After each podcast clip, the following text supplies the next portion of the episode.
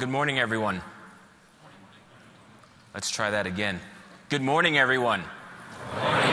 Perfect. Hi, I'm Donovan Brown, Principal DevOps Manager from Microsoft. I'm here with Aaron again. You're the third time you're going to be on the show. Thank you so much for coming back. For those who haven't seen you yet, tell us what you do here. Thanks, Donovan. Uh, Aaron Bjork. I'm a principal group program manager. I work on the Visual Studio Team Services team, and I look after all of our investments in agile project management, uh, work item tracking, reporting, and uh, analytics. Goodness. Well, last time you were here, we had this funny conversation right after we recorded about you really wanted to show us how we do our release notes for VSTS. So we thought we'd have you back again and you'd be able to walk us through the mechanics and how we do this here at Microsoft. And I think you're actually going to show us some stuff this time. Yeah, right? absolutely. I think, All right, cool. Yeah. So um, maybe to set the stage a little bit to kind of talk about what we're doing. Um, we operate the, the VSTS team in a three week sprint. Yep. So uh, that's the model we've been on for quite a few years now. Uh, we are in the middle of sprint 125, okay. right, to give you some perspective. At the end of every one of those sprints, we release an update to the service. And when we do that, we author a set of release notes that go with it. So I'll, I'll kind of show you how that looks now. Okay. Um, if I'm on the visualstudio.com uh, team services page, so if you went up to visualstudio.com and navigated to team services, you'll notice up here at the top we have a little bit of a, a news menu there, and I can click on product updates. Great. Now, what this is, is this is kind of a, a homepage for those product updates where we're aggregating the feed of all of them. But if I were to click into one, and I'm going to use uh, Sprint 123 as, as our example today.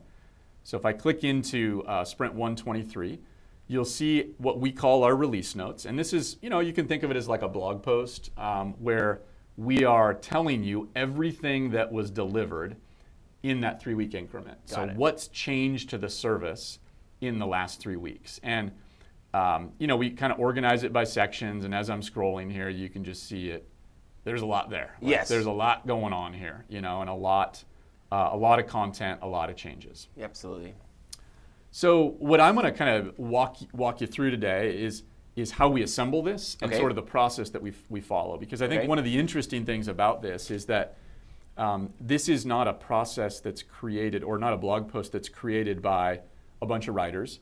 Um, it's created by the team, Okay. and it's just um, essentially curated from data that we put into our work items. So it kind of shows up very, very naturally in, in our day-to-day flow. So is your definition of done for an item then says you have to have these release notes? A- Absolutely, yeah. So um, you don't you don't have to have them because not everything that we do is going to have them, and, Okay. and we could maybe jump into that a little bit. But um, when an item is completed and when it sort of moves into the done column on your Kanban board, and you're going to mark it as completed, um, we have a, a field that we have on our feature work items where we indicate yes, I need release notes, and then there's a set of criteria that comes with that. What what's expected of you. Okay, so give me an example of something that wouldn't need release notes. Sure. So um, we might be uh, doing some performance improvements to like uh, like the query experience, and Gotcha. that's real work.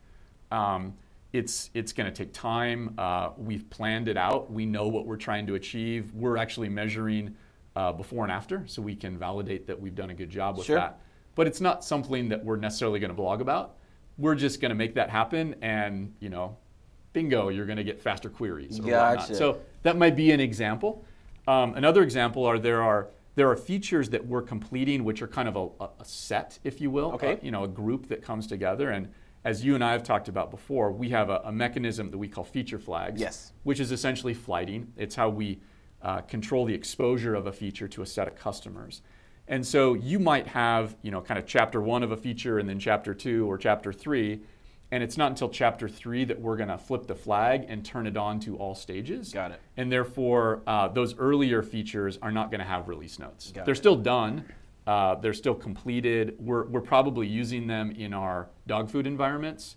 We're just not talking to the world about them. Got it. So the release notes is the identification that we are done. We're going to show this to new people. This is new functionality that we need to make you aware of. That's right. And that's when we're now going to flip that flag that says, I want to have, I need release notes on this particular item. Yeah, all right, right. great. So you're Yeah. going to be able to show us how we actually do all that stuff internally, right? Yep. So uh, the, the, the experience we're going to walk through is if we, we take this um, Sprint 123 deployment, which happened back on September 15th. Okay.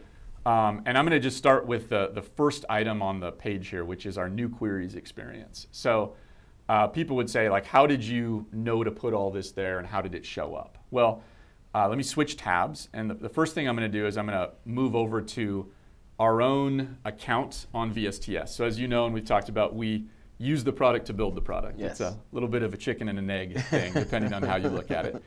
Um, but this is a, a delivery plan that I have, which looks across four of the teams that I look after. Okay. So those teams' names are WitIQ, WitPy, WitX, and Modern Wit. Um, you can see the, the marker out here that we're halfway through sprint 125. I'm going to open up the WIT IQ lane and I'm going to go back to sprint 123. And you'll notice the top item here is a card that's called New Queries Experience. Okay. And if you look real close, you'll see it says release notes needed, yes. Got it. Now, I'm going to open that particular item up, so we'll just drill into it. And, and this is the feature work item that we use. It's based on the out of the box feature work item, but it does have some modifications. Got it. And one of the, two of the modifications that I'm going to point out is we have this deployment section we've added, and there's a simple toggle there for do you need release notes for this particular feature? And then there's a, um, a rich text field here, which is where you can essentially author the release notes. Got it. So some features have this, some features don't. And this is a great example of, of one that does. And do you set that flag when you create the work item knowing it's going to need release notes, or is that something that you turn on or turn off after it's been created and been worked on? Yeah, I would say most of the time, I would say the majority of the time when you're creating the feature or you're kind of putting it, hey, we're going to think we're going to finish it in this sprint, you most of the time you don't set it Oh, because okay. You're you know you it's something that you kind of do at the end that validates yes we are shipping this thing Got it. now i'm going to do it but i would say a lot of people actually set it ahead of time and then maybe turn it off if we determine the feature's not quite ready Got it. I will say one of the practices where we don't do this um, religiously, and I think we're trying to get better at it. But I love the idea of when you create a feature, you don't just write a description for it. You write the release notes. Essentially, you write the press release for how we're going to talk to customers about the feature before we started it. And I think it's an awesome forcing function just to get into the mindset that this is a part of your job. It's And- hard. And yeah, it is. It- and it actually makes you think about how you would talk to customers about a piece of functionality. I've been working on this Visual Studio Team Services a module for PowerShell. And I've been forcing myself to go write the documentation for every function I add before I write the function. And it makes me think about it differently. It makes me think about the parameters differently. And I don't have this, oh, now I got to go write the docs or now I got to go write the help. I already done that. Now I get to go do the fun part, which Yeah. is implemented to match that. So I've been trying to do the same thing. That's why I know it's hard because it's like, I just want to start writing code, right? I don't want to have to go write this Yeah, stuff, right? it's kind of it's almost similar. It's almost like a TDD practice where you sort of write tests and then write code, you know, and um, it's similar to that. So, I w- again, I wouldn't say it's a mandated practice, but um, I think it's a good approach. Oh, agreed, doing this. agreed. Yeah. Okay, so now what I, what I think I'll do here is I'll just kind of show you. This is what um, Lauren, who is our, our PM on this particular feature, wrote for the release notes. And you can see if you kind of stare at it, the Queries Hub has a new look and feel, changes in navigation. She's talking about it. Um, if, I, if I moved over to the actual release notes again, so switching screens, you'll see here that the text is pretty much the same. Like, um, I'm not going to tell you it's word for word because we do do some curating and authoring of this okay, as we pull it all together. got it. But for the most part, um, the release notes kind of write themselves because you take all the features that have that flag set, Mm-hmm. you take all the release notes out of them, and you just organize them. Okay, Uh, so that is that. Have you automated that process? Because that could be a laborious process of having to go find all those guys and do Yeah, that. yeah. So um, I wouldn't say automated, uh, Okay. but we have a process that we follow. So Okay. let, me, let me show you that.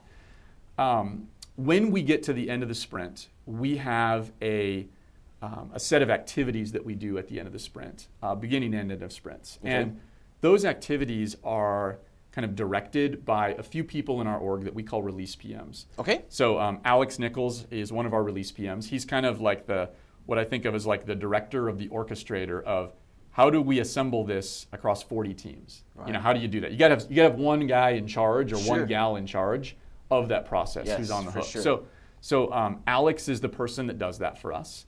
So you can see here, um, and I'm, I'm just looking at my email here. Um, at the end of the sprint, and I'll kind of I'll kind of jump around a little bit here to show you this.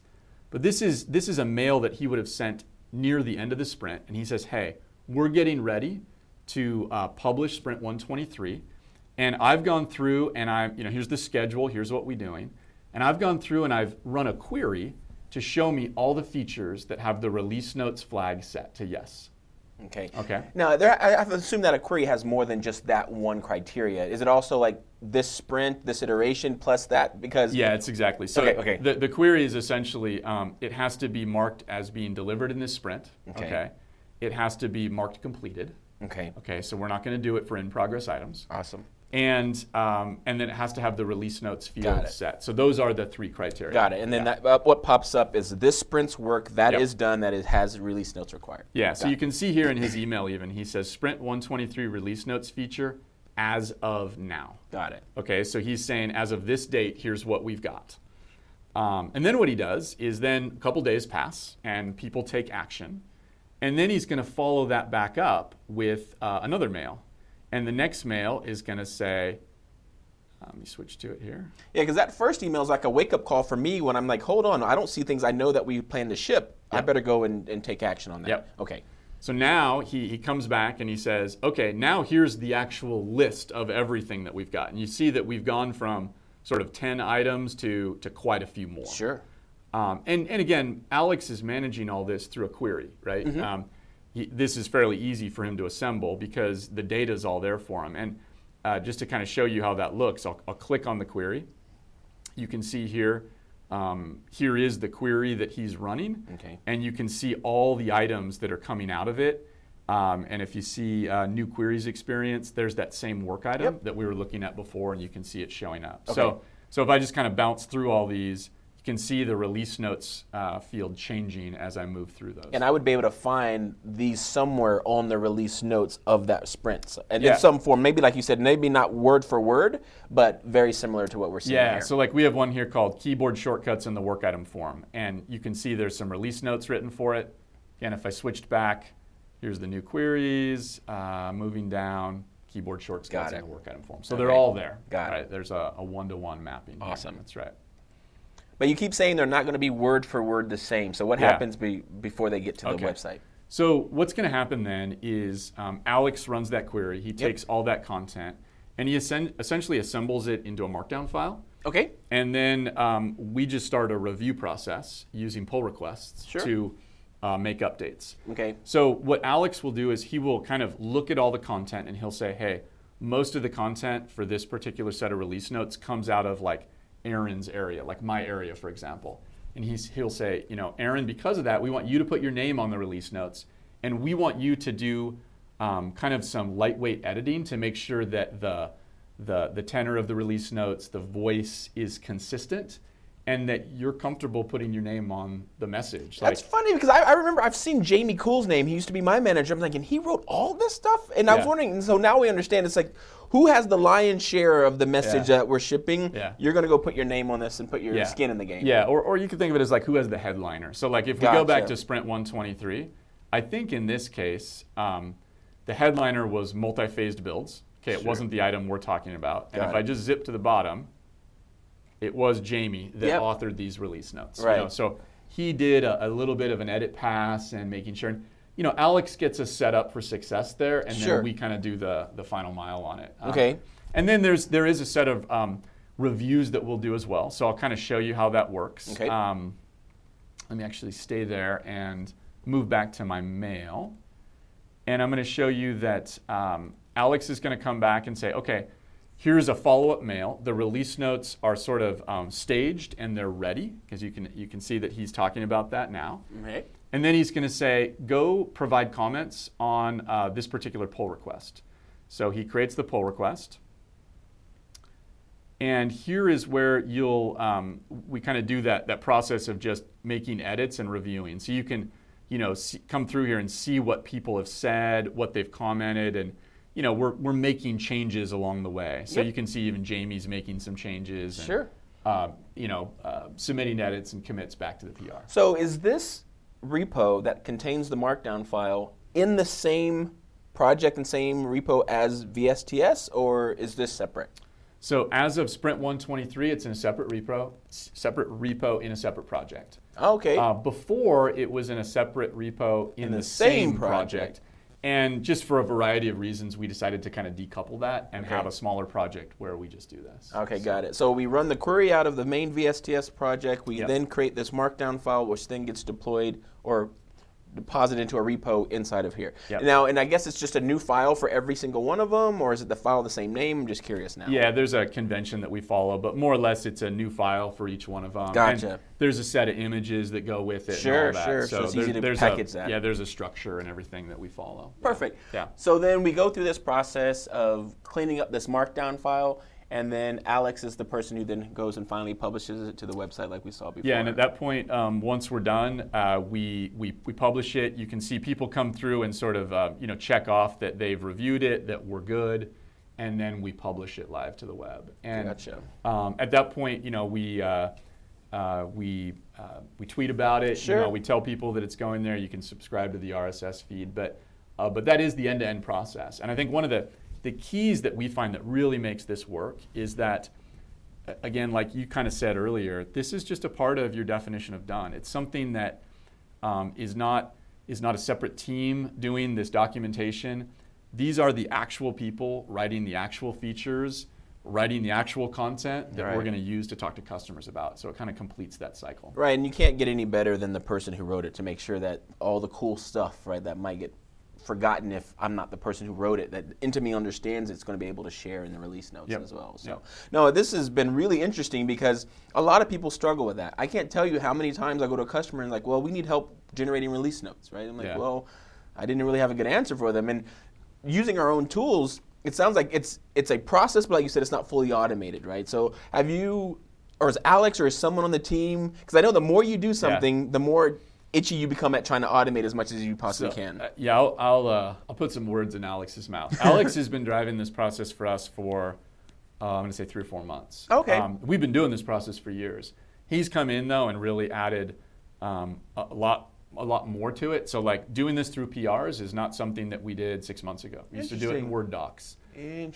Um, the query that we followed and, and some of the formality was al- al- always there, but I think Alex is um, is working to make more and more of that automated. So um, I would say yes, we're always looking to make this easier and better.